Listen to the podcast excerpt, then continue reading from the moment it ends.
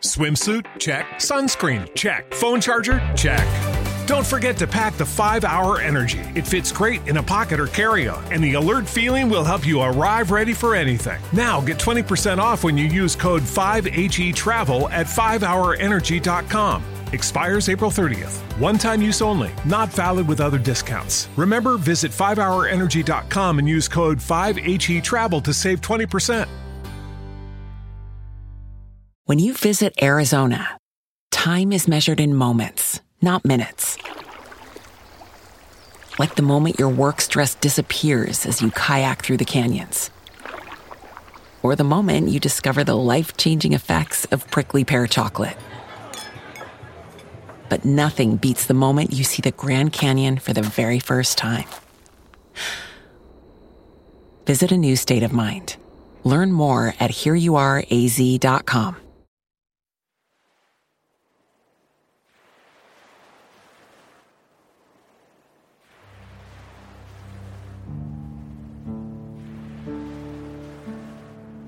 Tutto ho visto, tutto ho provato nella mia vita. Se guardo il cielo posso dire, ora i miei occhi vedono.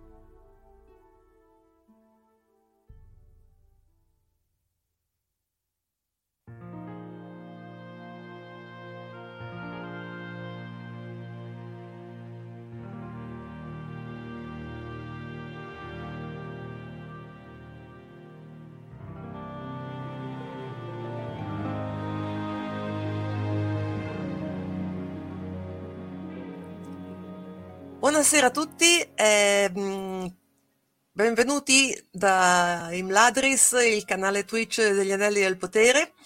Ehm, questa sera siamo solo in due più regista, vi presentiamo il debutto di Tolkien Vision. Ehm, e capita a me di dare il benvenuto e fare un po' da, da ospite. Um, quindi sarà probabilmente abbastanza confusionaria la cosa, ma comunque eh, noi ci proviamo. Ovviamente siamo qui eh, perché abbiamo visto il terzo episodio degli Anelli del Potere e io ho trovato molti, molti spunti eh, interessanti. Ehm, io credo che la parte più eh, importante che ha rivelato più cose eh, sia quella ovviamente che riguarda Numenor. Mm, personalmente, ma adesso poi ci, eh, ci scambieremo qualche, eh, qualche dibattito e poi ovviamente siete invitati anche a partecipare nei vostri commenti. Um, io parlerò anche della, della, parte degli Hobbit che mi è molto piaciuta, secondo me c'è anche relativamente poco da dire. E per finire eh, lasceremo la parte finale con eh, la continuazione della vicenda di Arondir e eh, l'apparizione del, del, personaggio eponimo dell'episodio, ovvero Adar, che ancora una volta ci lascia in sospeso a chiederci ma chi sarà e cosa farà.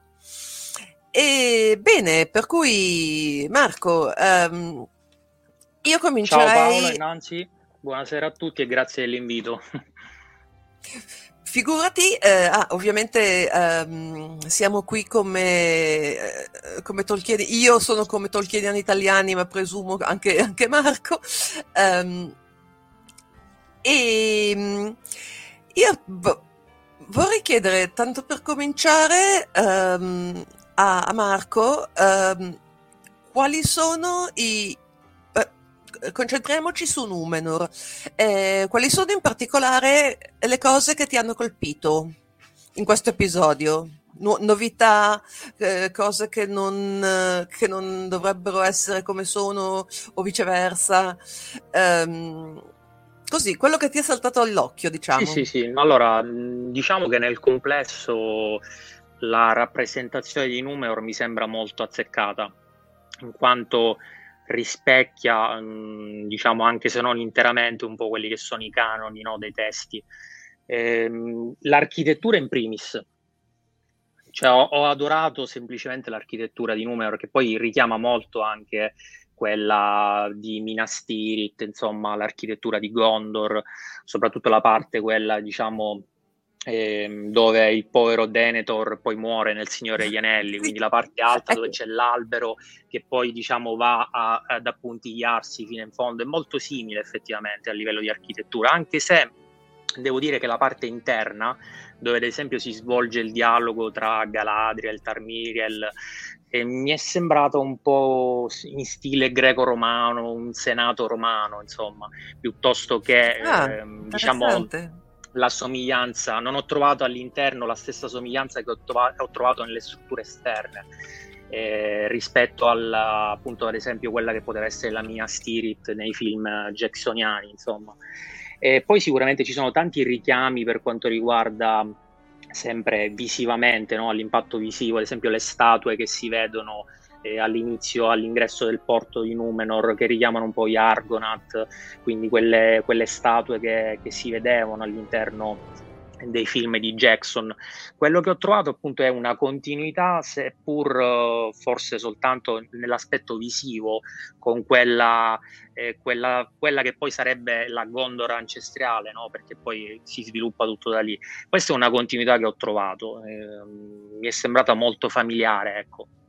Per quanto riguarda i costumi eh, del popolo di Numenor, uh, ho qualche dubbio nel senso non so se sono del tutto canonici o comunque simili a quelle che sono le descrizioni eh, di Tolkien. Eh, quello che ho trovato più simile sicuramente appunto a, a, livello di impatto visivo, sicuramente la computer grafica fa tanto, quindi eh, insomma è la, la parte sicuramente più bella, che poi devo dire anche eh, richiama anche per esempio la zona del Lindon che si è vista anche nei, nei precedenti episodi, richiama un po' quello che è eh, Gran Burrone, ecco, gli aspetti elfici, quindi sotto il profilo estetico anche questa volta nella terza puntata nulla da dire, eh, tutto assolutamente perfetto mi sembrerebbe. E probabilmente in questo anche eh, l'ingresso nel progetto di Weta Digital, no, nella computer grafica per la rappresentazione del, dei scenari e l'atmosfera è stata molto importante. Eh, si vede insomma che c'è un po' lo zampino no, di Weta Digital nella, nello sviluppo delle scenografie. Non so se sei d'accordo Paola su questo tipo di... Assolutamente, questa è una cosa che eh, diciamo, mi ha colpito, ma penso che abbia colpito un po' tutti. Eh, fin dalle prime immagini che abbiamo eh, ricevuto di Numenor. Intanto salutiamo Alto Elfo eh, che ci ha raggiunti in, in chat. E eh, suggerirei di far vedere magari la, l'immagine sì, di no, Numenor. immagini così sì, sì. In modo da, da, esplicitare quello che fa vedere figurativamente, ecco perfetto questo. E vediamo proprio lì al, al in alto al centro eh, quella, quella, struttura infatti a forma di, di, prua di una nave che poi eh, verrà ripresa eh, anche nell'architettura di Minas Tirith ed è appunto eh, la, la, famosa scena di Denethor in fiamme che, che corre. E adesso non riesco a vedere in questa immagine la statua di Earendil, ma è comunque molto interessante il fatto che, che ci sia.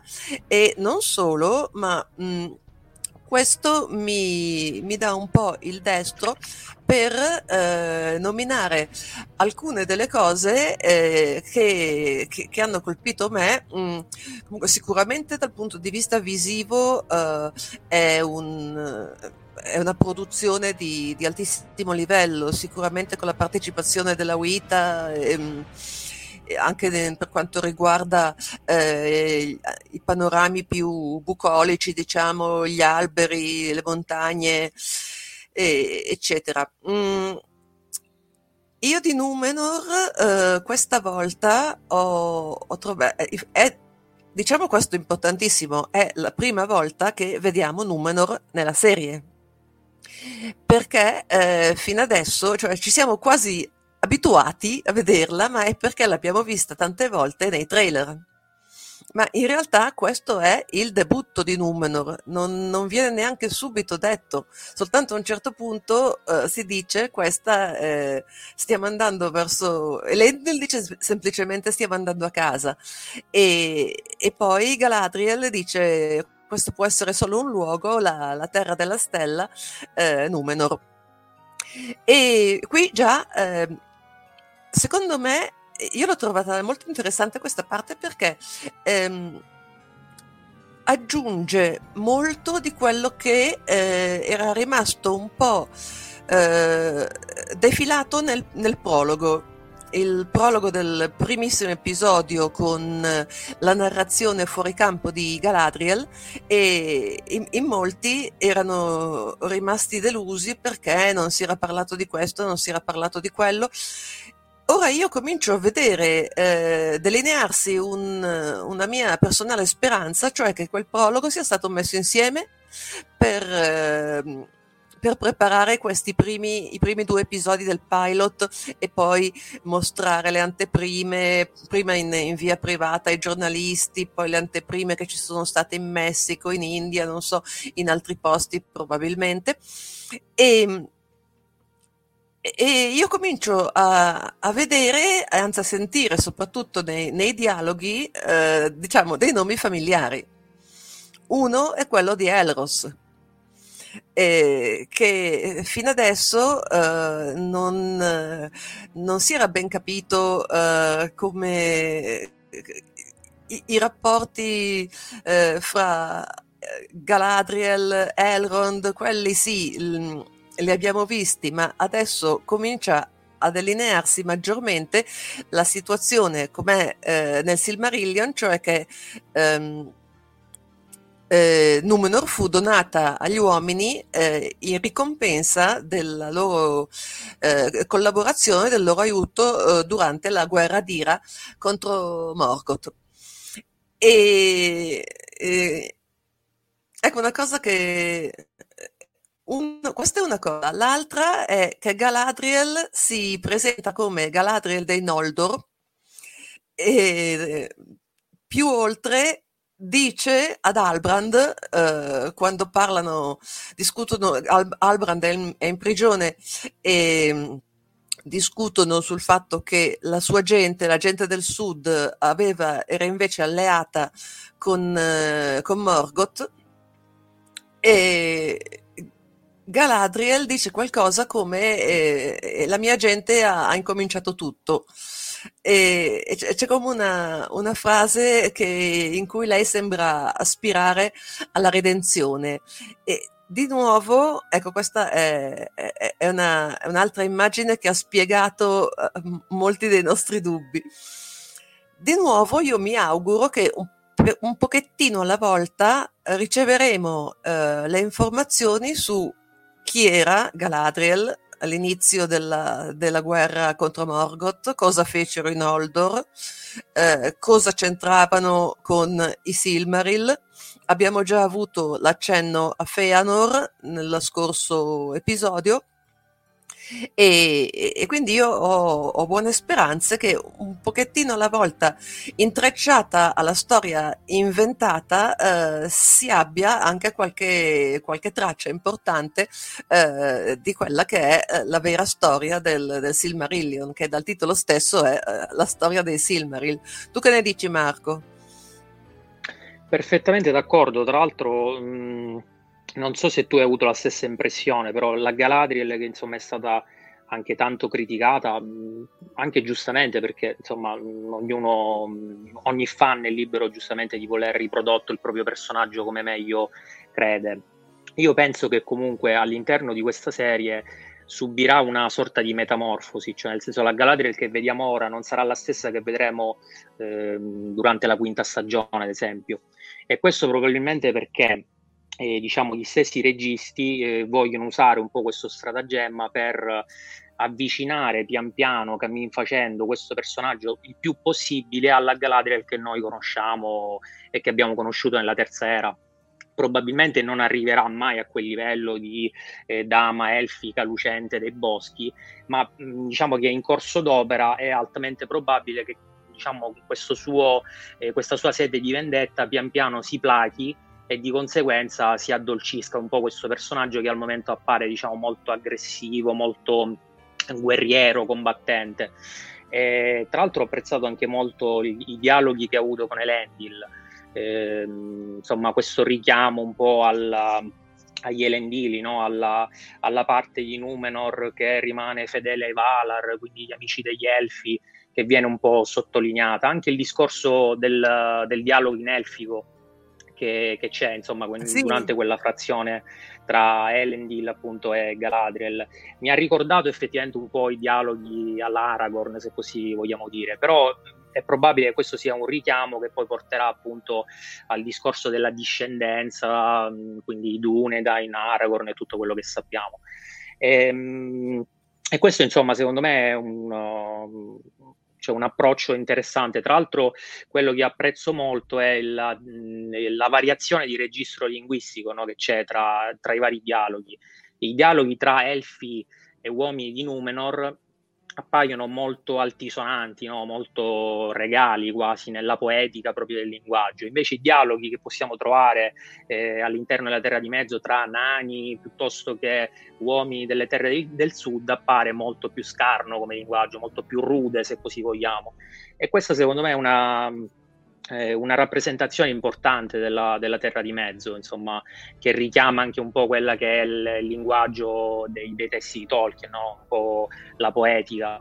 E, ehm, quindi questa è un'altra cosa che sicuramente ho apprezzato, parlando appunto, riferendoci al discorso di Numenor. E, tra l'altro il personaggio di Albrand eh, ad oggi rimane forse uno dei personaggi più misteriosi insieme al al famoso straniero che arriva col meteorite. Cioè, a mio avviso, sono i due personaggi più misteriosi. E, ehm, si sta un po' costruendo l'idea no? che questo Albrand possa essere o possa diventare poi un cattivo. Eh, io diciamo ho le mie teorie. Eh, potrebbe, che sono due essenzialmente. La prima, che è quella mm. che secondo me è altamente probabile, che questo personaggio possa poi divenire uno dei Nazgûl, in quanto eh, il, il, dialogo che lui ha con Galadriel insomma, dimostra che lui ha un certo tipo di lignaggio, probabilmente diventerà poi nel corso delle stagioni re delle terre del sud e da quello che noi sappiamo i Nazgûl non sono eh, mai stati identificati nei testi di Tolkien eh, come dei personaggi o dei re specifici. Noi sappiamo dei Nazgûl che eh, sono stati dei re degli uomini, che poi sono stati corrotti da, da Sauron, e eh, l'unico forse Nazgûl di cui abbiamo certezza, insomma, che viene citato all'interno dei testi è Camul Lesterling, che probabilmente era appunto uno dei re degli uomini delle terre ad est, ehm, però eh, non sappiamo ad esempio le origini del re stregone eh, non sappiamo se è stato ad esempio un re degli Arad, eh, dell'Arad, della regione dell'Arad, in questo caso parliamo probabilmente delle terre del sud, e non è escluso che lui possa essere o, o quel personaggio o comunque uno dei Nazgûl.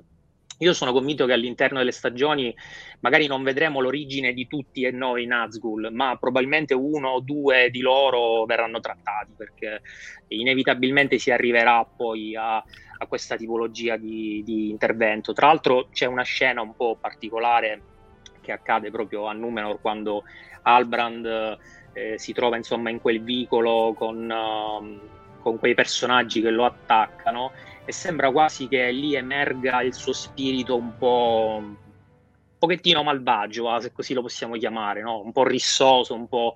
Eh, e non è escluso che questo sia stato messo lì non a caso, insomma, ma perché voleva richiamare questo suo lato probabilmente un po' eh, da corrompere no?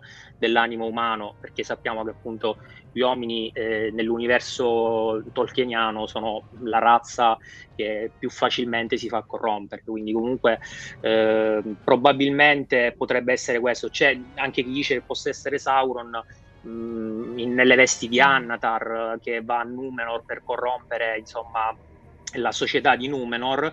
Eh, su questa seconda teoria ho i miei dubbi, però non mi sento di escludere nulla. Tra l'altro non so se eh, per quanto riguarda il discorso dei nomi eh, la serie abbia le licenze per eh, diciamo descrivere la figura di Sauron come Annatar, cioè proprio il, il nome no. Annatar, non so se è esatto.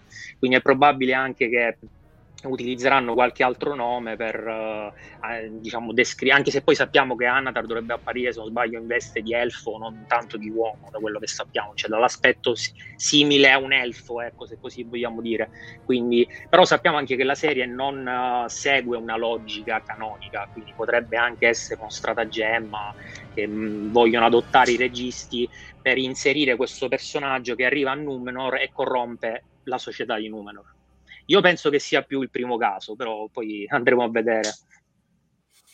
Sì, io in effetti eh, concordo eh, anche con eh, Gino Pinos 90 che dice che di sicuro si rivelerà un, un Nazgul, o meglio, eh, per adesso è ancora ovviamente tutto per aria, eh, però eh, in questo episodio in particolare si è visto un certo sviluppo del personaggio di Albrand.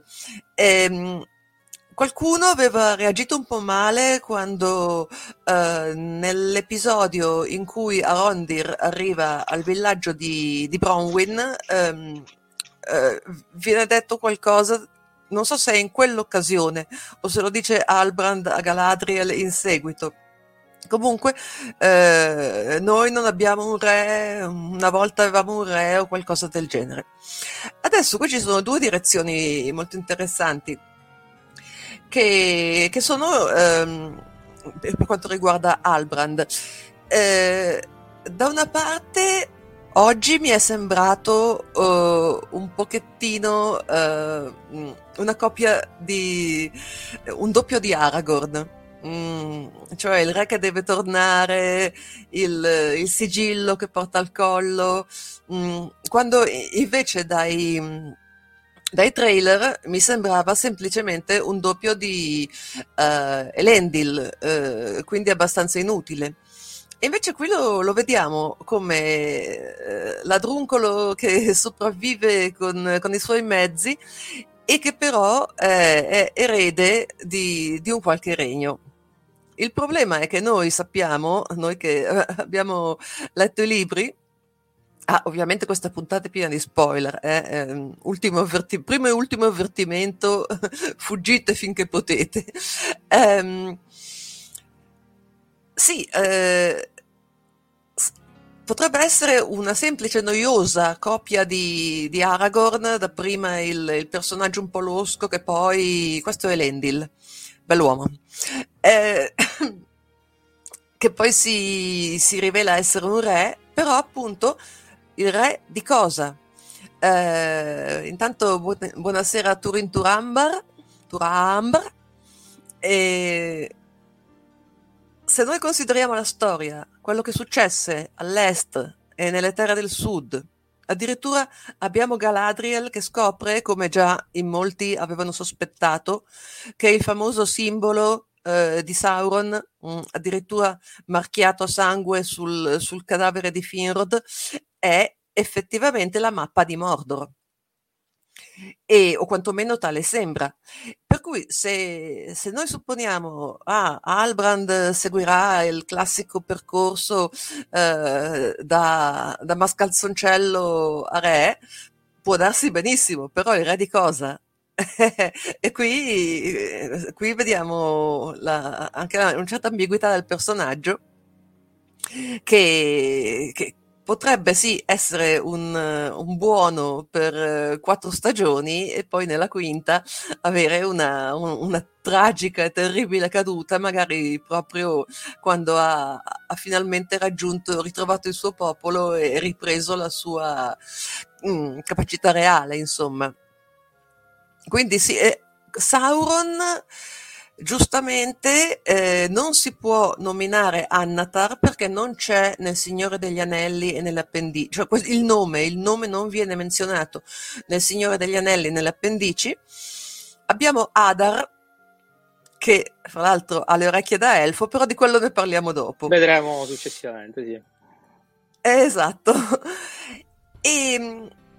Invece una, una cosa che mi ha lasciato per adesso perplessa, però anche questo sicuramente si, si chiarirà in futuro.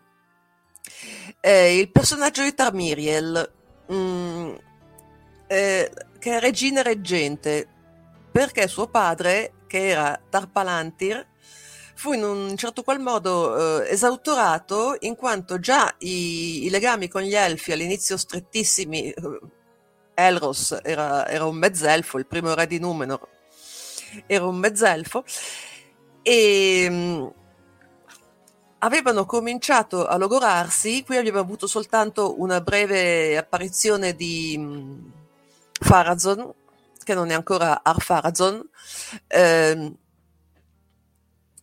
e il padre di, di Miriel aveva cercato di, aveva assunto un nome, un nome elfico, aveva cercato di eh, riallacciare questi rapporti, ma era stato eh, in qualche modo esautorato eh, dai, dai, seguaci di, di Farazon. La cosa strana, non so se anche tu hai notato Marco, è che a un certo punto Elendil, parlandone con, con Galadriel, dice eh, noi lo abbiamo eh, fatto sparire in un certo modo, uh, chiuso nella torre. E in, intende chiaramente noi numenoreani, perché eh, lui invece da subito si, si, rivela uno dei fedeli. E Tarmiriel ha questo atteggiamento un po' ambiguo, eh, per sì, cui sì, eh, sembra... Mm-hmm. Vai, vai. No, no, com- confermo pienamente la stessa impressione, assolutamente.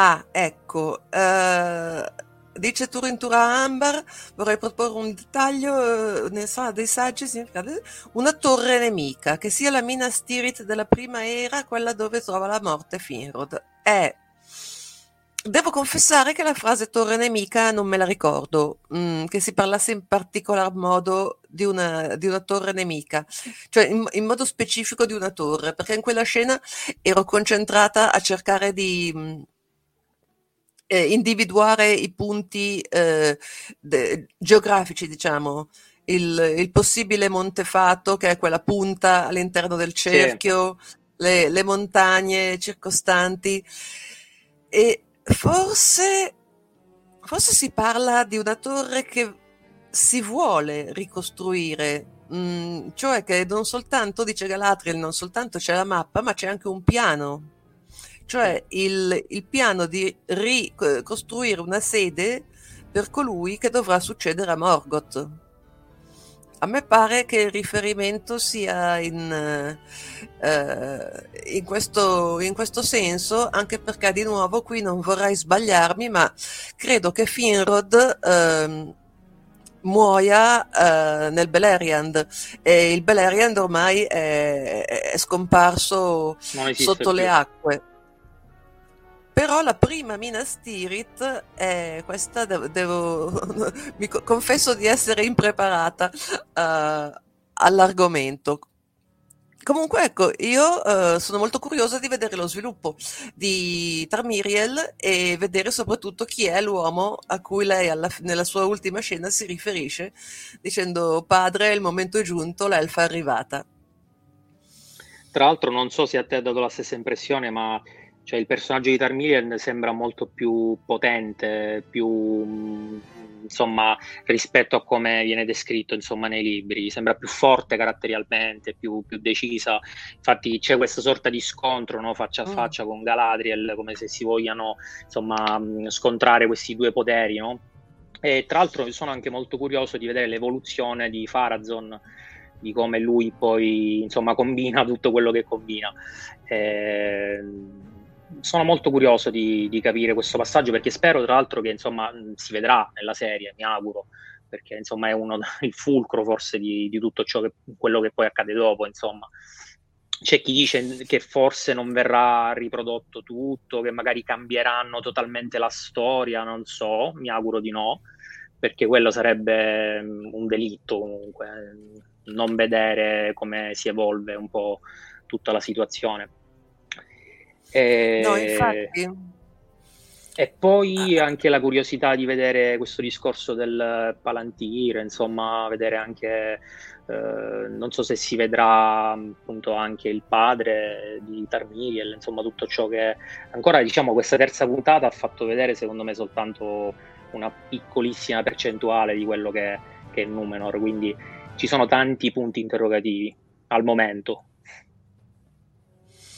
Sicuramente perché mh, eh, come dicevo, appunto, io ho la speranza eh, che mh, le cose più aderenti ai, ai, libri ancora non le abbiamo viste. Sicuramente ce ne saranno anche di totalmente fuori dal cavagnolo, come si dice da queste parti, ma eh, Altre io ho speranza eh, che, sapendo che c'è è stato menzionato Feanor, sono stati menzionati Noldor, addirittura Galadriel si dichiara figlia di Finarfin, che non, eh, esatto. non, va, non, non, sarebbe neanche necessario dirlo, perché in fondo Finarfin non compare assolutamente in questa storia, però è un dettaglio carino.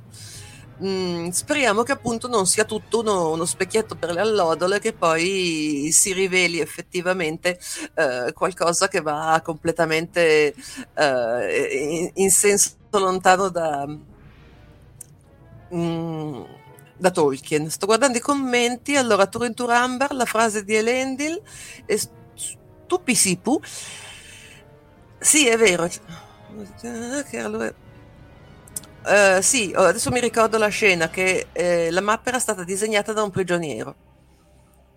Oh. Eh. Sì, sì, mm, Adesso mi ricordo. E sì, appunto, uh, quella era Tolingaut, uh, quella che era Minas Tirith di Finrod. Si riferiranno a quello? Secondo me eh, c'è ancora da, da scoprire. Da scoprire. sì, esatto. Mm.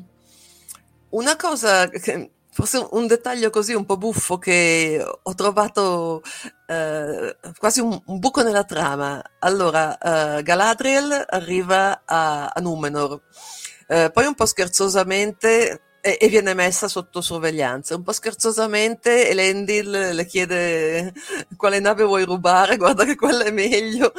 E, e lei dice, sì. me, me, ne andrò, anzi prima ancora con, con Tarmiriel, eh, io me, me, ne andrò, eh, se è il caso pagherò anch'io un, un, prezzo di sangue come fecero gli antenati degli uomini quando ricevettero eh, Numenor.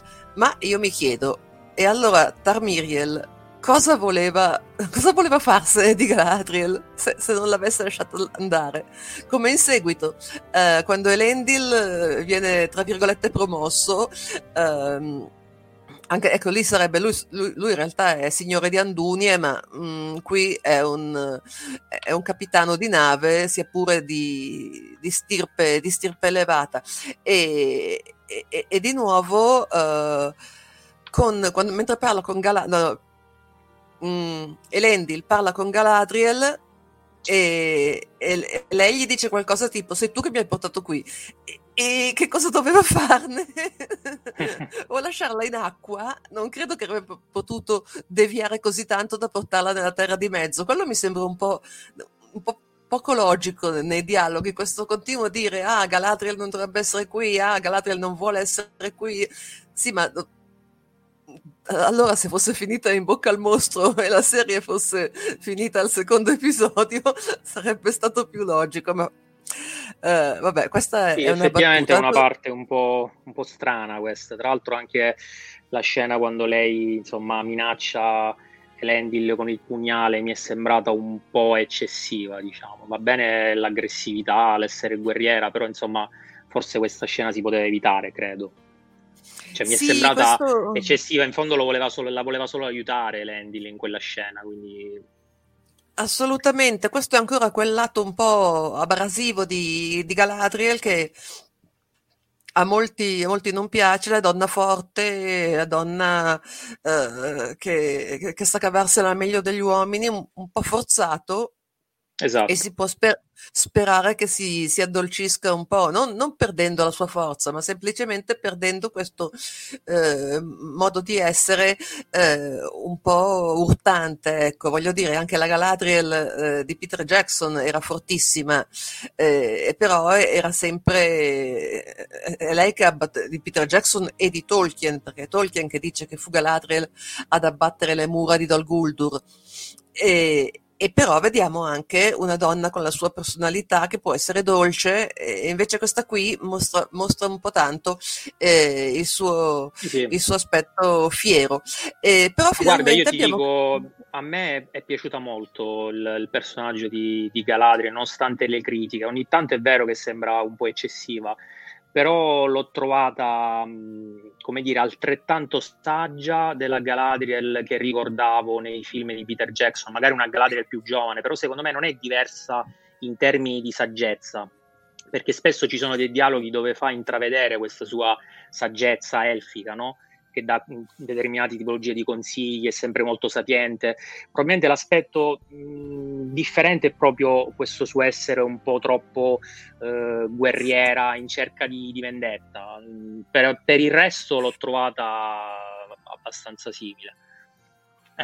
Sì, eh, per Gino Pinos 90 no, però eh, fa niente, noi accettiamo tutte le opinioni. Sì, ovviamente eh, io parlo solo del, del, discorso in termini di saggezza, cioè una Galadriel comunque a me sembra lo stesso una, un elfo saggio, insomma non mi dà l'impressione di essere, di essere snaturata sotto quel profilo, però indubbiamente sì. sotto gli altri profili è diversa, è diversa nettamente da da quella tipologia di, di Galadriel. Speriamo di vederla pian piano avvicinarsi, appunto, come dicevo prima, eh, a quella tipologia esatto. di, di, personaggio. Mm. Già si è chiarita una cosa molto importante che avevano cercato di, di farci arrabbiare nei trailer gli sguardi fra lei e, e, e Albrand, e invece è tutta la storia del pugnale. Una volta esatto. stabilito che che Albrand è questo eh, ladruncolo che, che, vive di mezzucci, eh, è chiarissimo che Elendil eh, ha tolto il pugnale a Galadriel. Albrand si dichiara estremamente grato, addirittura l'abbraccia. Infatti, io con quella scena ho detto cosa. Che sta succedendo? esatto. E invece gli ha sottratto il, il pugnale di Galadriel, che restituisce a Galadriel in quella scena in cui si guardano negli occhi che sembra chissà cosa e invece semplicemente è un guarda che mi, mi, mi, devi, mi, devi qualcosa, ti ho ridato il pugnale, vedi di tirarmi fuori da questi guai. Esatto. E quindi Poi un'altra almeno... cosa che ho apprezzato, Paola, all'interno del discorso di Numenor, per concludere appunto su Numenor, eh, la, la, citazione su Anarion che viene fatta da Elendil. Io avevo molta paura che questo personaggio non potesse essere riprodotto all'interno della serie. Era una delle mie paure più grandi, perché secondo me è un fulcro no, di quello che è poi la storia che si svilupperà nella Terra di Mezzo. E, e invece questa citazione mi ha tranquillizzato abbastanza, perché sai c'era il discorso del personaggio inventato, no? della sorella, ehm, sì. magari c'era chi pensava che potesse essere, come dire, un elemento sostitutivo no? per quello che doveva essere poi l'altro figlio, Narion. Invece non è così, a quanto pare sono tre i figli, quindi a Narion ci sarà, si vedrà, e, e quindi capiremo sicuramente molto di più di questo personaggio che ad oggi nelle trasposizioni diciamo, cinematografiche non è stato mai trattato. Quindi sono molto curioso, speriamo bene. Esatto, e fra l'altro eh, è anche abbastanza interessante che eh, una volta presentata la famiglia di eh, Isildur, eh, Anarion viene solo nominato. Per quale motivo sarà in guerra, sarà in mare? Quindi anche questo è un punto abbastanza... Yeah intrigante. Bene, eh, anche Isildur, se... diciamo come personaggio, probabilmente verrà trattato. Io sarei curioso di capire anche un po' quella che è la storia che poi lo porterà no, a, eh, con questo animo, tra virgolette, debole a farsi corrompere, perché mh, chiaramente rappresenta l'emblema della debolezza degli uomini, no, Isildur. Chi più di lui, l'uomo più debole, si può dire, della terra di mezzo. Quindi c'è anche una scena particolare, non so se hai notato, quando lui è nella nave, sta sulla nave e sente un richiamo di una voce. Io su quello non, onestamente ancora ho dei punti interrogativi, eh, però mi piacerebbe che si mh, delineasse una storia che poi porta appunto questo personaggio pian piano crescendo Uh, a diventare quello che poi noi conosciamo, no? l'uomo che poi facilmente si fa corrompere. Quindi non è escluso che potremmo vedere, cioè spero che potremmo vedere anche questo. Certo, anche perché ehm, eh, con eh, la presenza della sorella, di cui non mi ricordo mai il nome, ehm, è, è Arien, mi pare che si chiami. È Arien, esatto. Allora abbiamo messo in chiaro che Anarion non è stato sostituito da Arien e, ehm, e, e, però io penso che questa sorella avrà un, una qualche influenza importante sul, sullo sviluppo della personalità di Isildur, che per adesso appare come un, un bravo ragazzo che, che, però non ha voglia di fare il marinaio.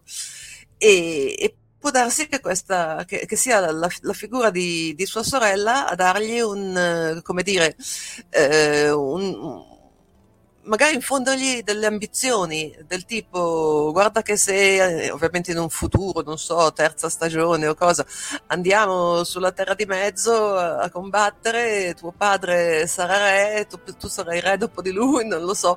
Eh, una cosa di cui sono ragionevolmente sicura è che Arien non arriva viva alla fine perché se no ci sarebbe, nel, ah, almeno attenzione. Eh, non, non, non, lo so, eh, sono, ho, questa, ho, questa, sensazione che, che, che, sarà fra le vittime di Numenor o che magari mh, mm, potrebbe avere, eh, le capitasse qualcosa che avrà un, appunto un'influenza su quello che, che, diventerà poi Isildur, una specie di depressione, non lo so, mm. per il fratello che non l'ha saputa difendere o qualcosa del... Sto sparando completamente a caso. Beh, però una teoria nuova potrebbe essere una teoria interessante comunque. Ah, ecco, non ci avevo pensato, non ci avevo pensato. Ah, ci ho pensato io proprio vedendolo, ho detto questo non arriva alla fine, ma forse perché non mi, non a pelle proprio, proprio, a pelle non ti ha trasmesso quella... Capita. Esatto. Quello. Comunque Stupisipu eh, conferma che mh, di Anarion si dice che vive a ovest di Numenor e dunque con i fedeli, per cui nella zona dove c'era questa LND, grande bib- insomma, sì, Fedeli e Valar, sì. Sarebbe bello vedere Esatto, questa, questa, sì, sì. questa grande mh, uh, biblioteca fondata da Elros in persona.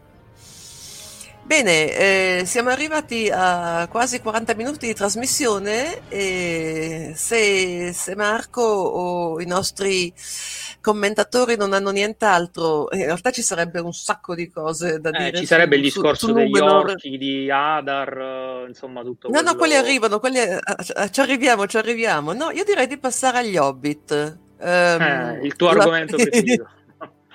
non proprio, mm, però no volevo assicurarmi che avessimo concluso su, su Numenor, che non ci fosse, che non avessi altro da, da aggiungere, ehm, nessun particolare, nessun commento specifico. No, e, no, vabbè. penso abbiamo detto tutto, tutto quello che si Fra l'altro, com- complimenti per lo sfondo. Grazie. Il tuo sfondo. a tema, per stare a tema mi sembrava giusto. Assolutamente. E no, io passerei agli Hobbit, ma ho molto molto poco da dire. A me sono piaciuti, mh, mm, non, non follemente, però li vedo, uh, come forse avevo già detto anche l'altra volta, li vedo coerenti. Cioè loro hanno una, una loro cultura ben precisa. Eh, con la quale forse si potrebbe fare anche un parallelo fra, con eh, quella degli Hobbit, del Signore degli Anelli, dello Hobbit che noi conosciamo. Perché eh, quando Bilbo parte per la sua avventura si, si viene detto che eh, gli hobbit non sono gente che, che, amano le avventure, che in realtà amano starsene nella loro contea con la, le loro terre ben, ben, coltivate, le loro comodità, la, l'erba pipa. E fino a quando non vengono strappati, eh, quantomeno alcuni di loro, eh, quantomeno nei film, perché nel libro c'è addirittura la, l'invasione della contea da parte di, di Saruman, per cui gli hobbit vengono, eh, gli hobbit che conosciamo vengono effettivamente strappati da quella loro eh, tranquillità eh, quasi esagerata e, e, gettati nel mondo reale e d'altra parte collaborano anche.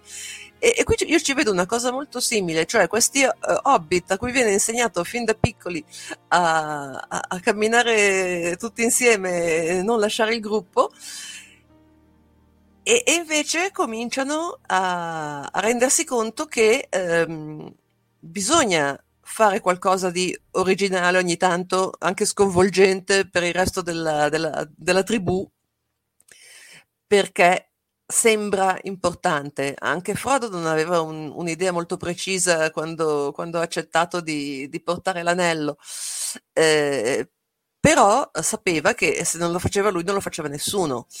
E adesso queste Nori e Poppy, sì, possono essere i Mary e Pipino della storia, i Frodo e Sam della storia, secondo me sono un po' un misto di, di tutti e quattro, ma comunque io le vedo inserite in una cultura ben precisa, fra l'altro molto, molto originale. Ecco, qui abbiamo Sadok, um, un bel personaggio, fra l'altro, eh, qui è proprio la scena in cui mm, vediamo uno dei loro rituali, cioè il eh, ricordare i nomi di coloro che sono rimasti indietro, che è un eufemismo per questi popoli nom- nomadi per indicare coloro che sono caduti eh, durante le migrazioni, che sono morti durante le migrazioni.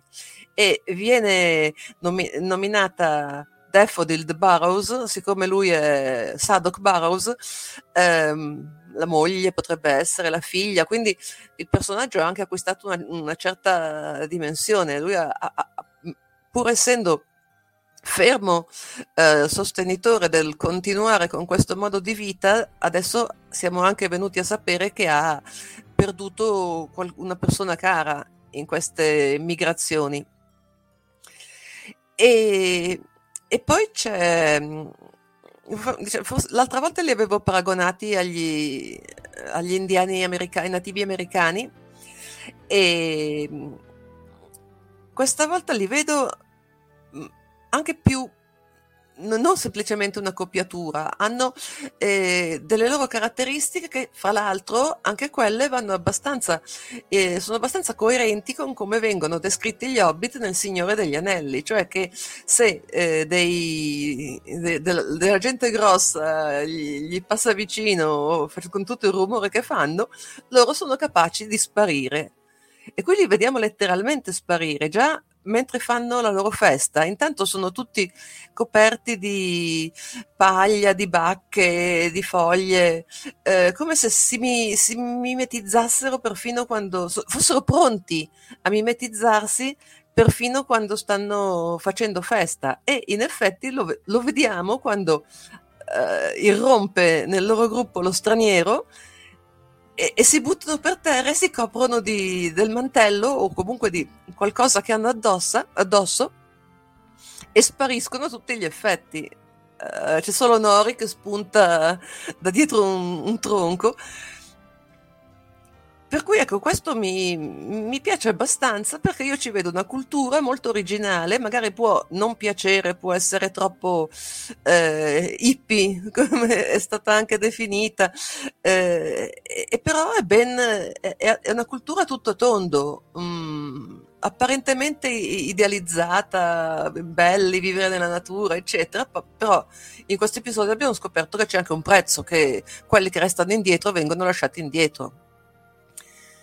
E, e, poi abbiamo ovviamente il personaggio dello straniero che secondo me, mh, mm, non so se tu sei d'accordo Marco, ma si sta sempre più allontanando dalla possibilità che sia lui Sauron.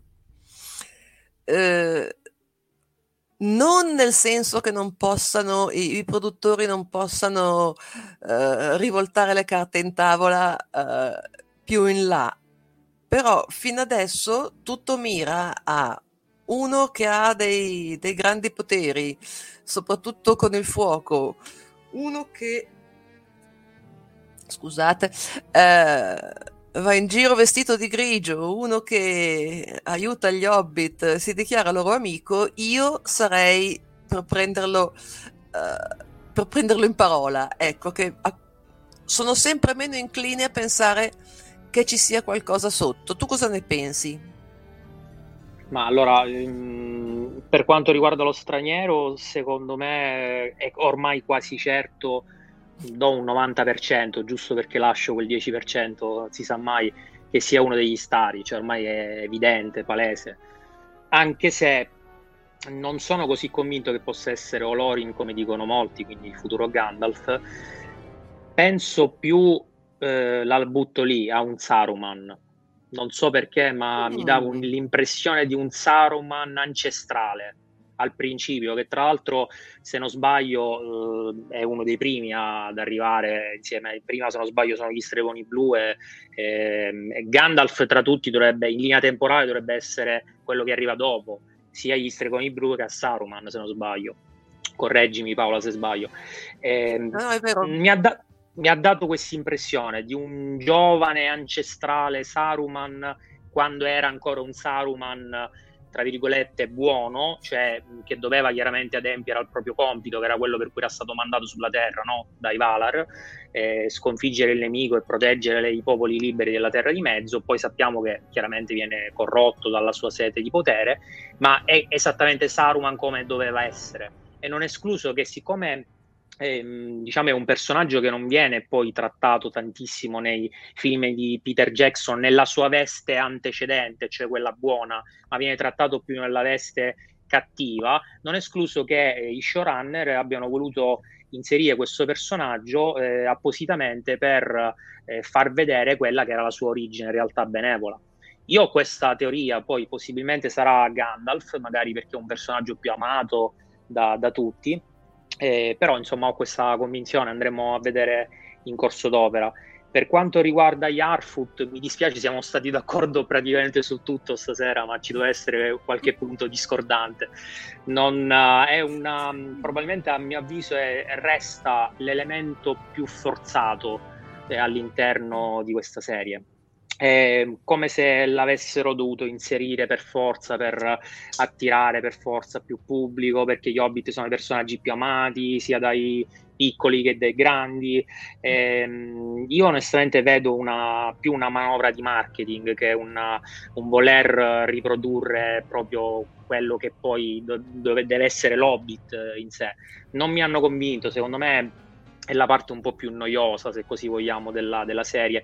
A mio avviso avrebbero tranquillamente potuto riprodurre una seconda era senza gli Hobbit, perché tra l'altro ti dirò, ehm, tutti i personaggi e tutte le storie, seppur non canoniche, quelle che sono state inventate, comunque, anche se compresse in una linea temporale che sappiamo essere molto, diciamo, compressa, piccola, eh, sono comunque dei personaggi che li possiamo identificare all'interno della seconda era eh, Albrand, Arondir, eh, insomma, hanno comunque un nesso con quella che è la seconda era.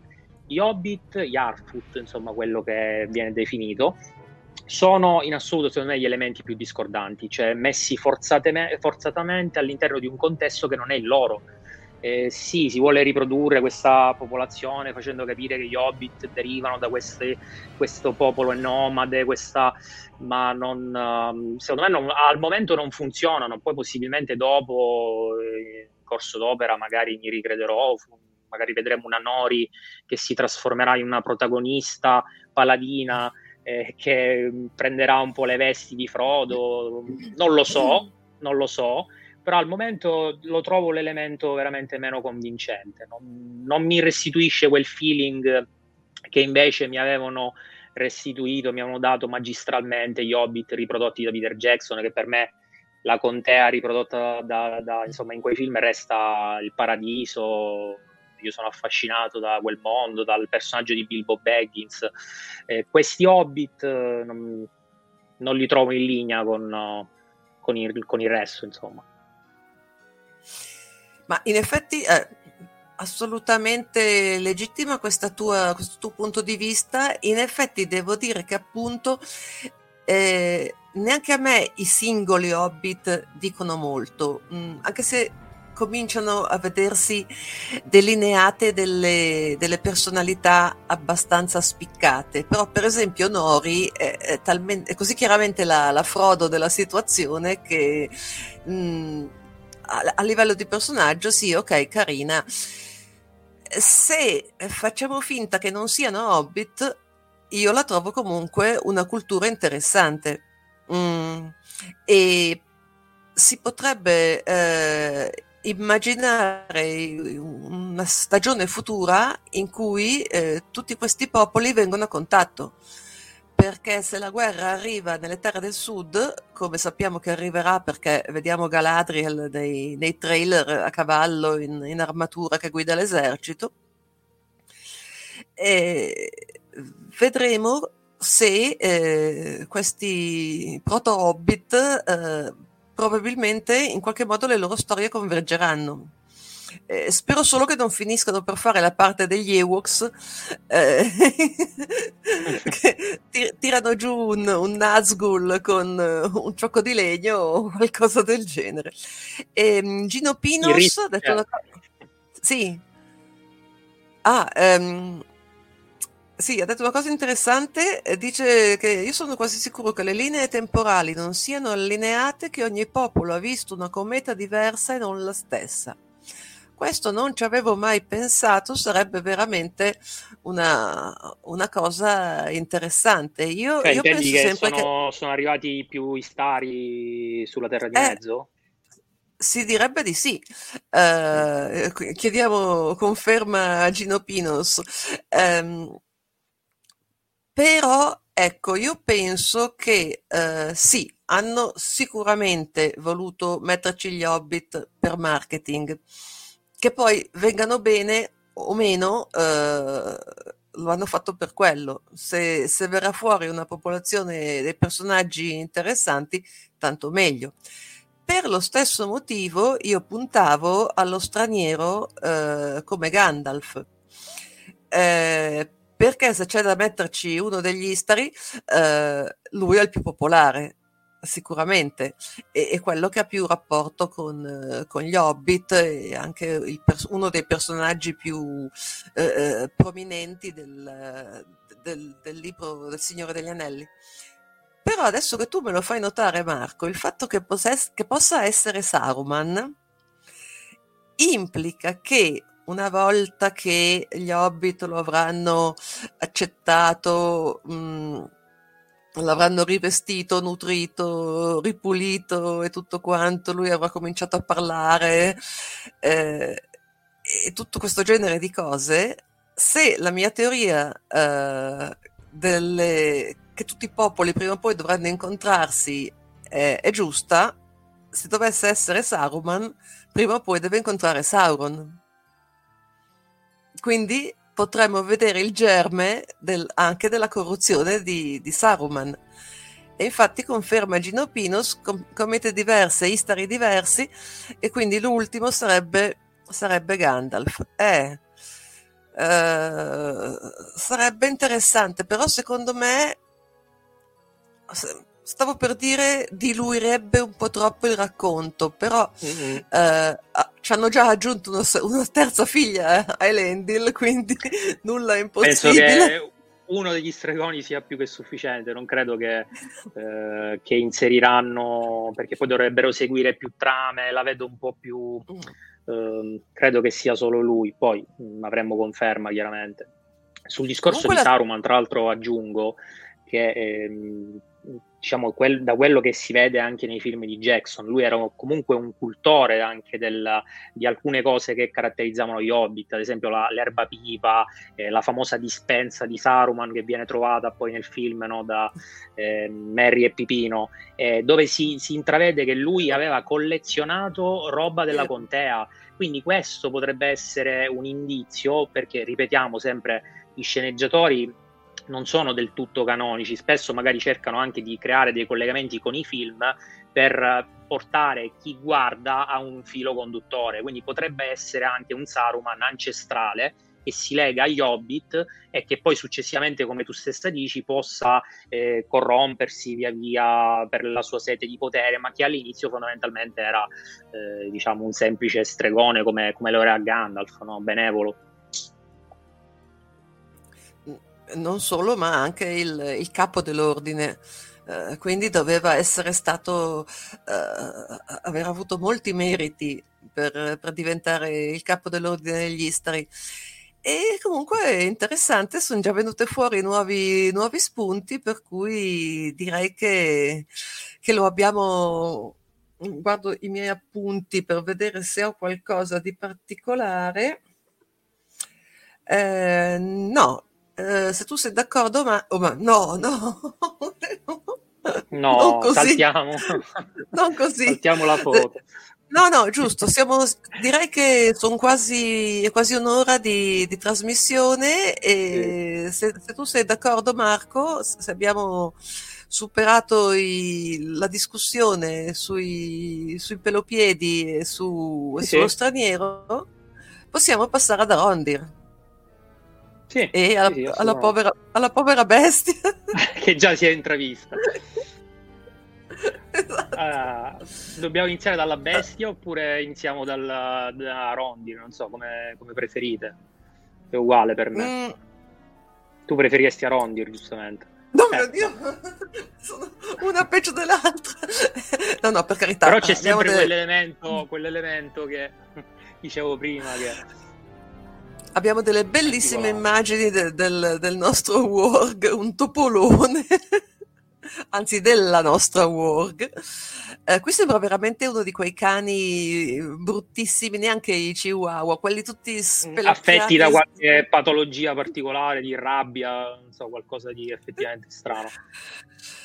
No, c'era una foto da qualche parte, il cane più brutto del mondo. Mm, Io se lo, insomma, continuo se... a dire che questo per me è un errore di computer grafica, perché non, non può, eh, cioè se tu vedi mm. dal, dal, naso in su, c'è proprio una discordanza paradossale tra gli occhi e la parte sotto. Cioè, que- questo animale ha degli occhi che trasmettono quasi dolcezza, non so, mi sembrano occhi di un normale cane, di un normale e la parte sotto invece che è quella che è. Quindi secondo me è un errore di computer grafica, perché no, vedi qua, questo è palese, cioè per quanto lui si sforzi di avere un atteggiamento aggressivo, gli occhi restano sempre, non mi trasmettono quella, quella paura, quel terrore che potevano avere magari gli occhi del, dei, dei, dei, lupi mannari che abbiamo visto nella, eh, per esempio nei film di Jackson, che erano eh, uniformi nel loro modo proprio di essere questo proprio c'è qualcosa che non mi convince.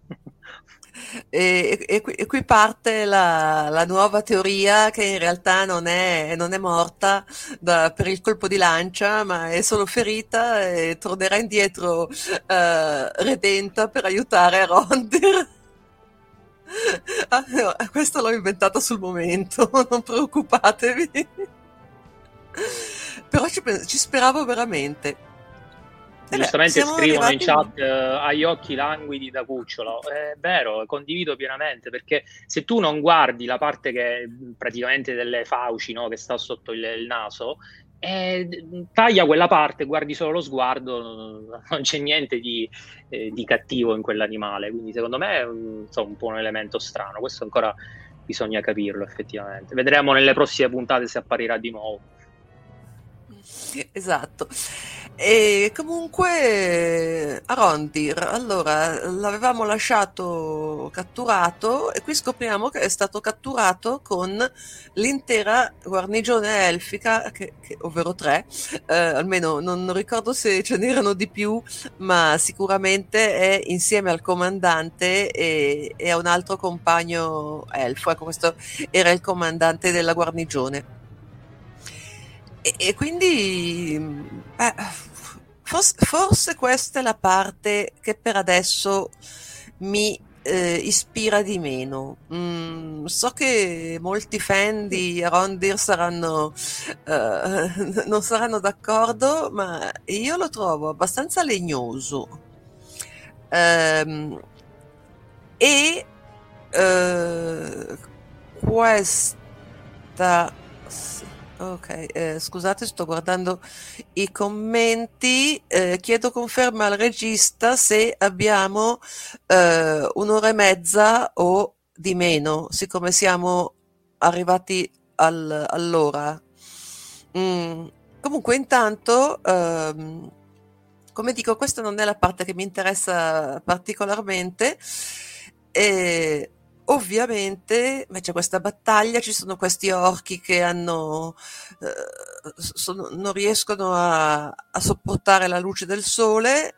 Mm, ok, un'ora e mezza massimo, ok, ci staremo. E cosa che fra l'altro, ecco, magari ti chiedo Marco, se tu ricordi se questa cosa degli orchi che, che bruciano il sole è, eh, è descritta da qualche parte o è un'invenzione di, di questa serie?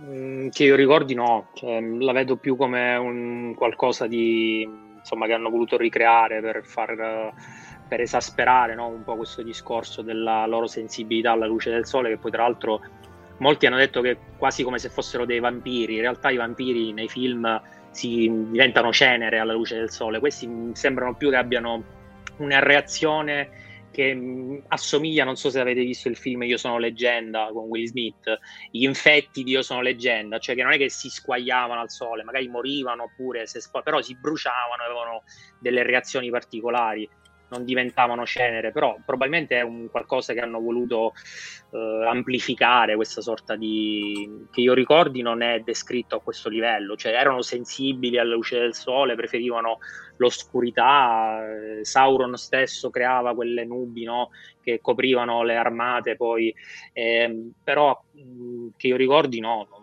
a questo livello no, probabilmente un po' la cosa è stata un po' amplificata. Okay. Sì, sì. Tra l'altro mh, ho apprezzato invece per quanto riguarda gli orchi eh, il discorso di volerli quasi rappresentare in una fase di transizione no, della loro, eh, perché non sono gli orchi che noi eh, conosciamo nella terza era.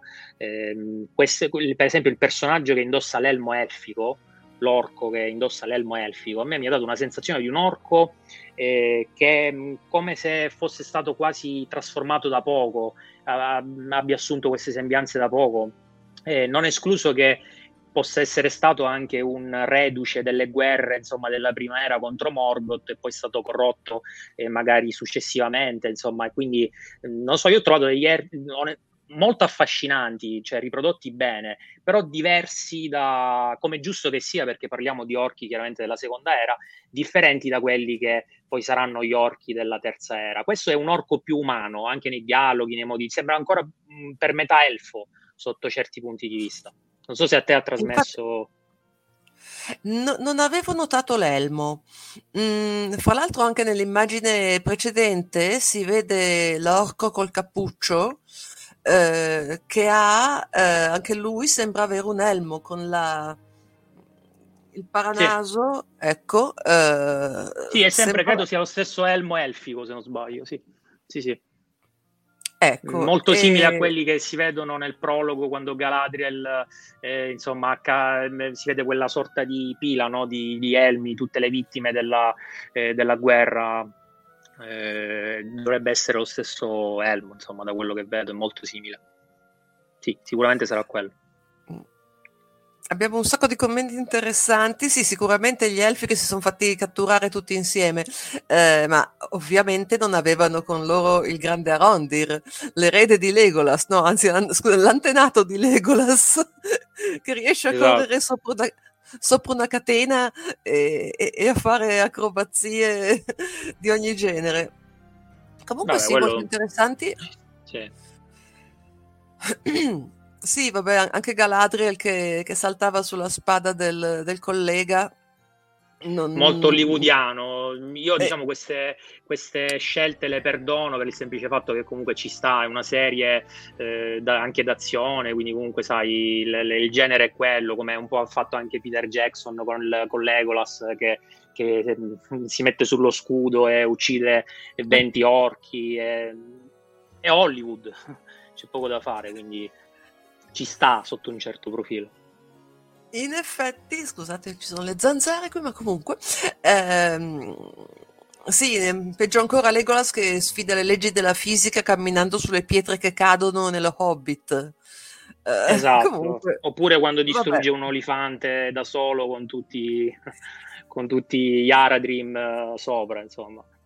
Eh, esatto, eh, Stupisipu dice che eh, già Peter Jackson aveva messo un orco che indossava l'armatura di Gondor. Questo infatti mi, mi pareva di, di ricordarlo. Sì, però in quel, in quel caso diciamo, è un'armatura rubata a una povera vittima chiaramente di, di Gondor. In mm. questo caso parliamo invece dei... Noi sappiamo che gli orchi sono l'evoluzione degli elfi in forma cattiva, quindi si parla in quel caso di, secondo me di un espediente che è stato inserito apposta per far comprendere eh, un po' quello che è il passaggio di transizione tra l'elfo che viene poi catturato dal insomma, dalle forze oscure e viene torturato e trasformato poi in quello che, che la sua forma martoriata, se così vogliamo dire, sia interiormente che esteriormente. Mentre in quel caso eh, Peter Jackson uh, utilizza quel, quella scena per identificare un orco che semplicemente sta combattendo, ha ucciso degli uomini di Gondor e prende, insomma, eh, ra- fa razzie di quelle che sono le armature, gli elmi e le indossa. Credo sia più quello il, la differenza. Sì, sì, infatti, fra l'altro, questo concetto che stiamo vedendo degli orchi trasformati da poco è, è molto inquietante.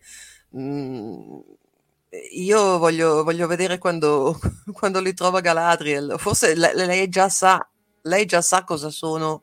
E Magari c'è qualche questo... suo amico in mezzo. Eh, infatti, eh, e, e quindi magari parte della sua rabbia di, vendicativa è anche per cercare di strappare questa gente al, al, loro, al loro, destino, insomma, mette, ammazzarli una volta per tutte. E questo io credo che se sei d'accordo, Marco, ci porta alla scena finale. anche perché La più discussa. Molto... Esatto, allora, sappiamo il nome, sappiamo uh, chi è l'attore, abbiamo visto che ha le orecchie da elfo. Abbiamo appena parlato di elfi corrotti.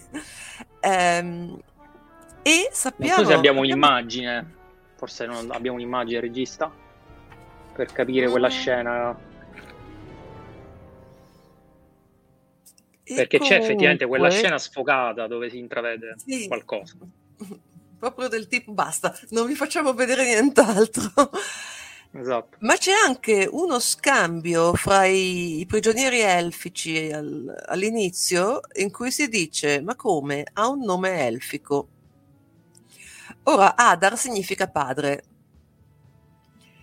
E vabbè, la spiegazione più eh, ovvia è che, appunto, come già dicevamo, Mm, non potevano menzionare Annatar, per cui abbiano scelto un nome di, di suono elfico eh, per, per, per, sostituire Annatar.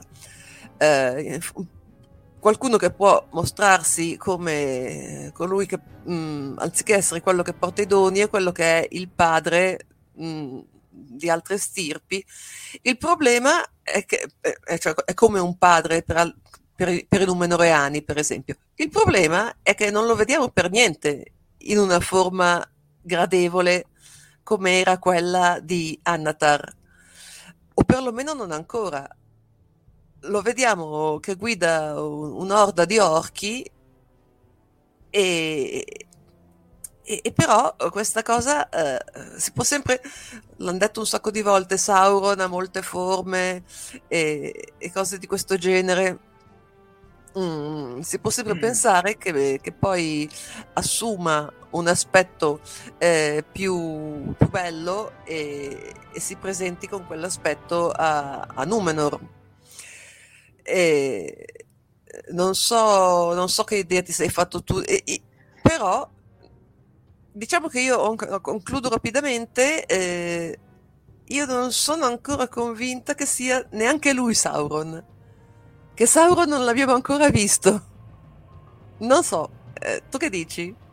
Concordo pienamente perché per me sarebbe una cosa troppo scontata.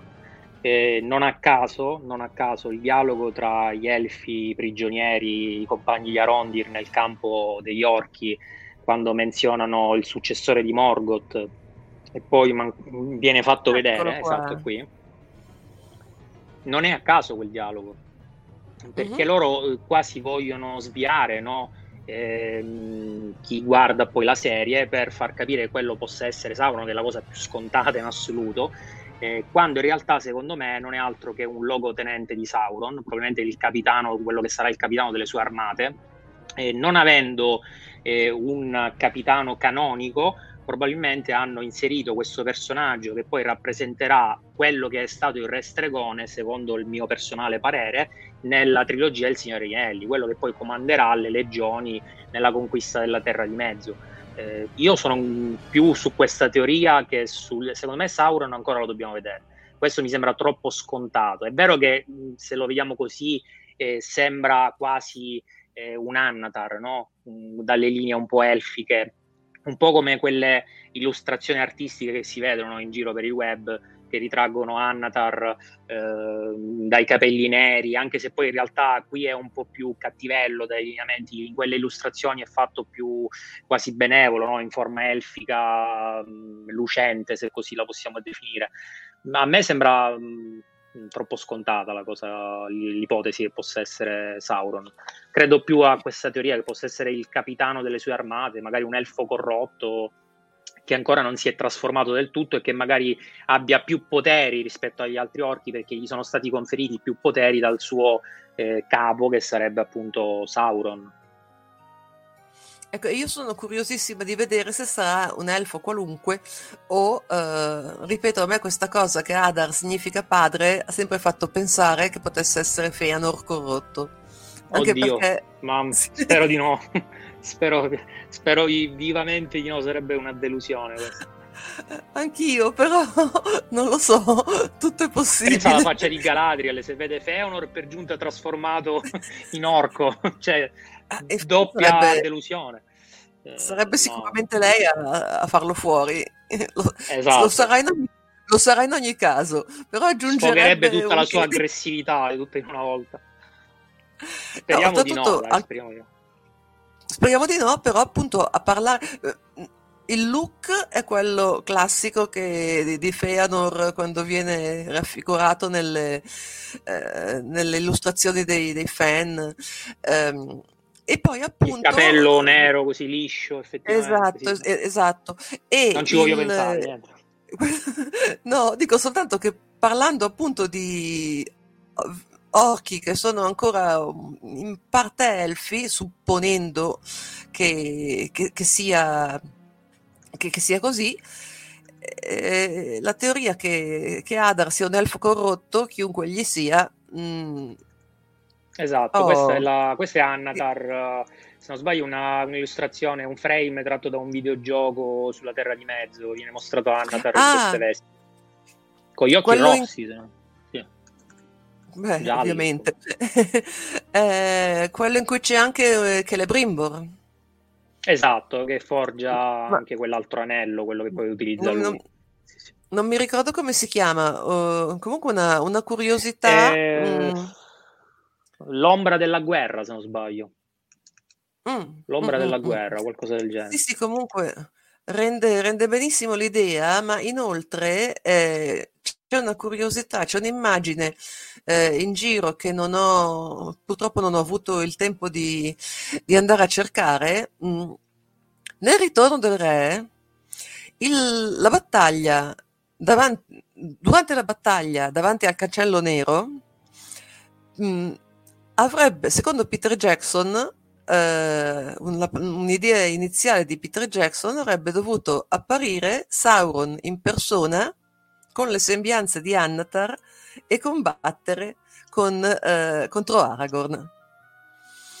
E, e, questa cosa erano arrivati fino a addirittura a filmare la, la lotta, eh, fare la CGI, eccetera. Poi si sono resi conto che era una scemenza e l'hanno sostituito con quell'ennesimo troll che io ho una particolare odio per i troll perché quando c'è da metterci un nemico ci mettono un troll, lo, ho troll dovunque, vabbè, no, non importa. Il Comunque, nemico numero uno per eccellenza delle fiabe, dei racconti, il troll di caverna. Proprio, questo è vero, ma comunque in qualsiasi scena, in un sacco di scene di combattimento anche dello Hobbit, eh, oh mio Dio, cos'è quello? È un troll! E vabbè, basta.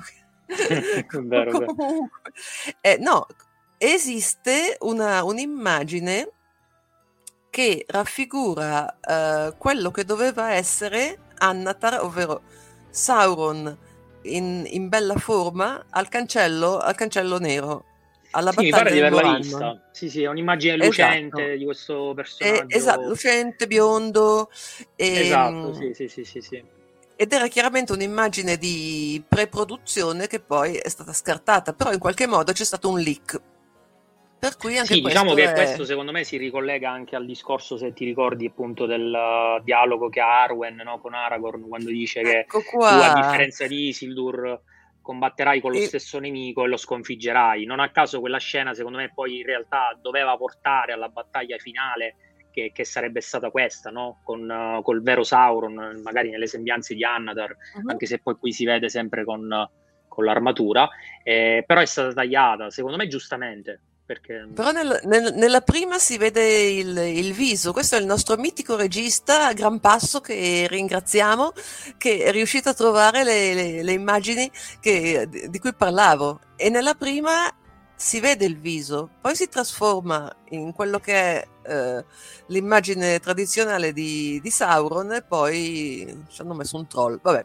Però secondo me non è riconducibile alla, almeno da quello che si è visto per ora, si intuisce di, di questo Adar, non lo vedo. No, no, era, era solo una, una curiosità. Che, sì, sì. che, appunto eh, no riflettevo io diciamo da me riflettevo sul fatto che secondo uh-huh. me non potrebbe essere comunque. Stavo cercando di captare qualche somiglianza, ma in realtà non, non credo no, possa no, essere. Giustamente mm-hmm. Stupisipu dice Adar sarà il primo elfo malvagio. Magnifico. Potrebbe essere, mm. potrebbe essere. Questa è solo una curiosità.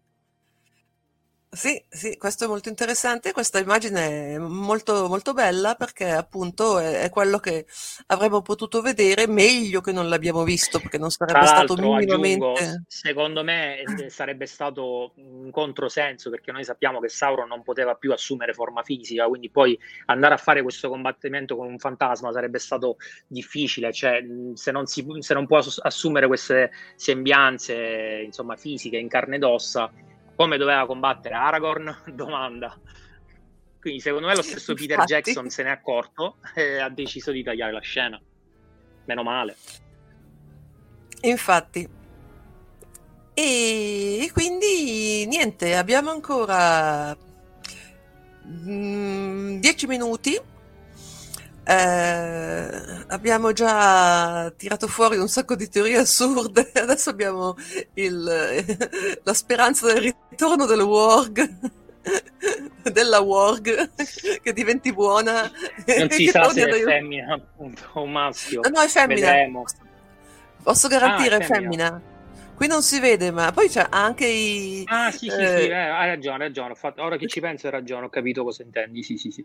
Si vede sì, quando, quando, cammina di profilo si vedono delle caratteristiche tipicamente femminili. Mettiamola così, caratteristiche anatomiche. Da, sì, da sì, amante sì, di, di, di, cani e gatti l'ho visto subito. Poi oh, sarei curioso elfo... di vedere le altre creature che verranno riprodotte. Oltre i mannari, insomma, se ci sarà qualche altra creatura. Il troll già l'abbiamo visto nel prologo, il mannaro l'abbiamo visto adesso. Chissà se inseriranno qualche altra creatura, perché poi dipende dalle licenze, siamo sempre là. Beh, abbiamo visto il Balrog. Il Balrog nel trailer, sì, abbiamo visto un'immagine, vedremo ora eh, come verrà raffigurato.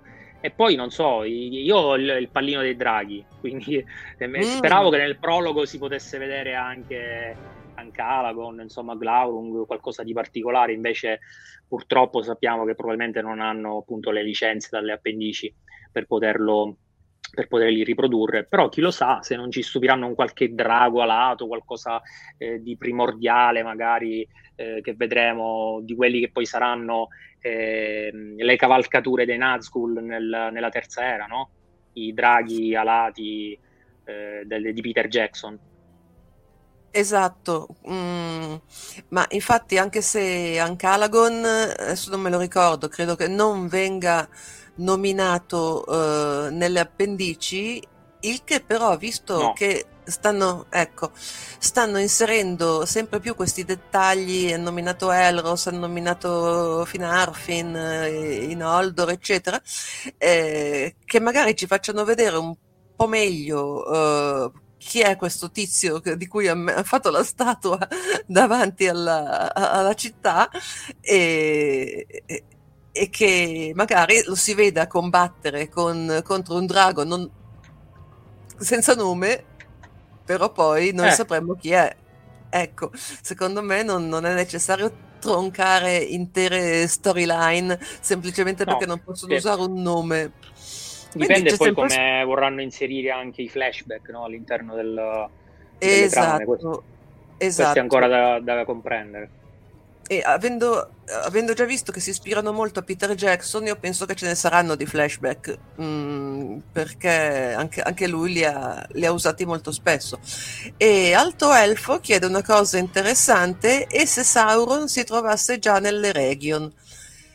E questo potrebbe essere possibile. Mh, mm, sarebbe ben nascosto perché fino adesso fra gli elfi, parte Galadriel, abbiamo visto di prominente Elrond, Gil-galad, Celebrimbor, ma eh, nessuno eh, neanche di, di, secondo piano che salti all'occhio. Mm, non so, un personaggio che come avrebbe potuto essere il comandante delle, della torre di, di Arondir, che vabbè in ogni caso muore, ma nelle Region non abbiamo visto un personaggio simile. Forse anche perché se, se, ci, fossero, se ci fosse stato uh, si sarebbe subito detto ah quello è Sauron e, e, quindi perché tutti aspettiamo forse... in realtà di vedere questo Sauron è il personaggio che più ci interessa no? quindi stiamo aspettando eh, ecco, poi c'è ecco, questo ah, che ancora quindi... si dovrà vedere certo Qui, se questo è Sauron, eh, io butto il computer dalla finestra. Eh, no, Metti di guardare questo... la serie. No, brucio il, l'abbonamento a Prime. Eh, questi saranno i seguaci di Morgoth, io credo. Sì, i sacerdoti eh, che professano, diciamo, cercano di, di, diffondere il culto di Morgoth eh, a Numenor. Sicuramente sarà il capo sacerdote, sacerdotessa, esatto. non si esatto. capisce se è una donna o un no, uomo. No, infatti. Alcuni dicono che sia una donna l'attrice, non so. Non... Achille Lauro, ok. Eh, Achille Lauro. Sì, io forse ho visto delle foto dell'attore o attrice senza, senza trucco, però adesso non, non, mi ricordo se era un uomo o una donna. Eh. mi ha colpito molto. Allora, io non vorrei sbagliare, però credo che sia una donna. Non so dove, ho, le- ho letto da qualche parte che, che, sia un'attrice, se non sbaglio, che poi hanno truccato, insomma, per farla un po' più così mascolina, no? Eh, però sicuramente sarà una sacerdotessa barra sacerdote. Eh, e non credo che sia Annatar, tra virgolette, Sauron. Non... Lo escludo. Uh, Alto Elfo ci dice che è una sacerdotessa donna. Ah, Adesso io esatto. ho, ho, in mente eh, quella, quell'immagine di tre personaggi in cima a una rupe con una o uno con uno scettro e il, e, e il velo intorno alla testa che non sono è stata presente a Londra. Ah, ok, ci, abbiamo un abbiamo sacco di informazioni questa sera da Alto Elfo. Um, e, e non sono sicura se questa figura che si vede con lo, con lo scettro e il velo uh-huh, si chiama Brady Sisson. Sissons. Ok, ah, d'accordo. Okay. Adesso lo vado a cercare. E, mh, mm, non sono sicura, insomma, se è la stessa che poi si vede sotto con, uh, più da vicino con questi capelli corti. Però vedremo. Mm, sì, tra l'altro dovrebbe essere la stessa eh, voce che, del, di questo personaggio che si sente nel trailer, uh, non so se è presente, quando si vede quell'immagine della foglia che poi brucia e cade e parla dicendo... Ah, sì. Dicendo non, non, hai conoscenza della terra di mezzo, eh, in realtà, eh, so, adesso non ricordo precisamente le parole, eh, credo che sia perché mi sembra una voce quasi malvagia.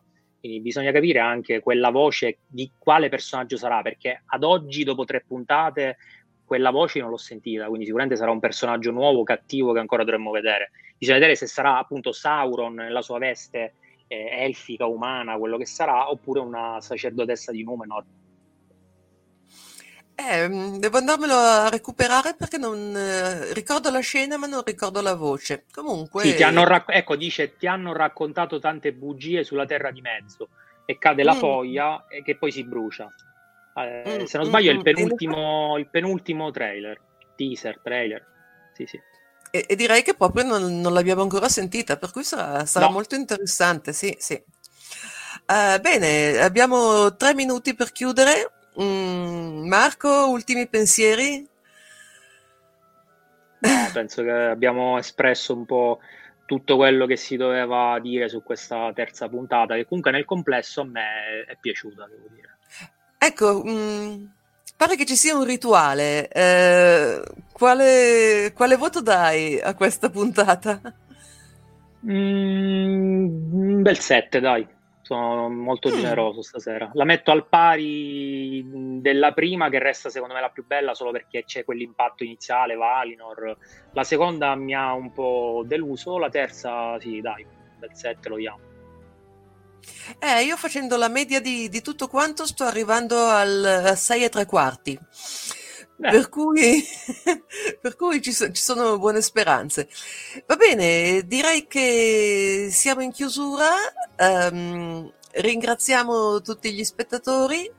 Uh, io ringrazio Marco uh, che generosamente mi ha, mi ha permesso di guidare un po' la nave per, durante questa puntata. Ringraziamo ovviamente il nostro Gran Passo presentissimo regista che eh, ogni mezz'ora ci diceva guardate che mancano.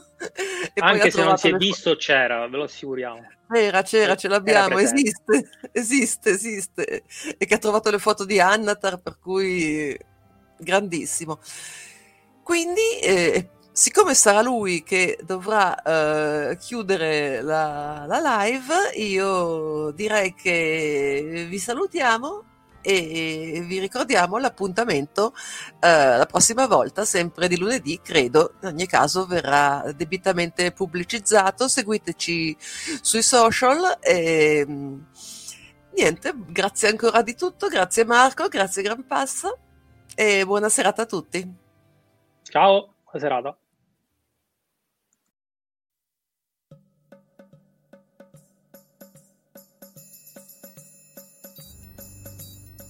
Avete ascoltato Imladris, il podcast dei tolkieniani italiani, realizzato con il patrocinio di Fantascientificast, podcast di fantascienza e cronache dalla galassia. Tutte le puntate sono disponibili sul sito ufficiale di Fantascientificast e sui principali servizi di streaming on demand. Il podcast ha carattere esclusivamente ricreativo e divulgativo, non ha alcun scopo di lucro e viene diffuso gratuitamente. Imladris è una produzione amatoriale, non si intende infrangere alcun copyright, i cui diritti appartengono ai rispettivi detentori. Autorizzazione SIAE 56125359. Nessun byte e nessun elfo sono stati maltrattati durante la produzione di questo podcast.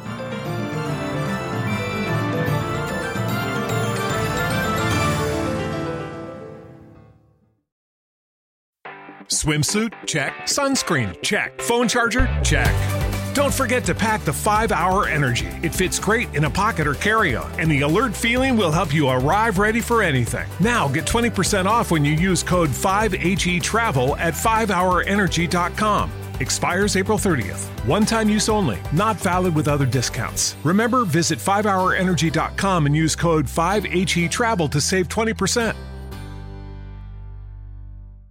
When you visit Arizona, time is measured in moments, not minutes. Like the moment you see the Grand Canyon for the first time. Visit a new state of mind. Learn more at hereyouareaz.com.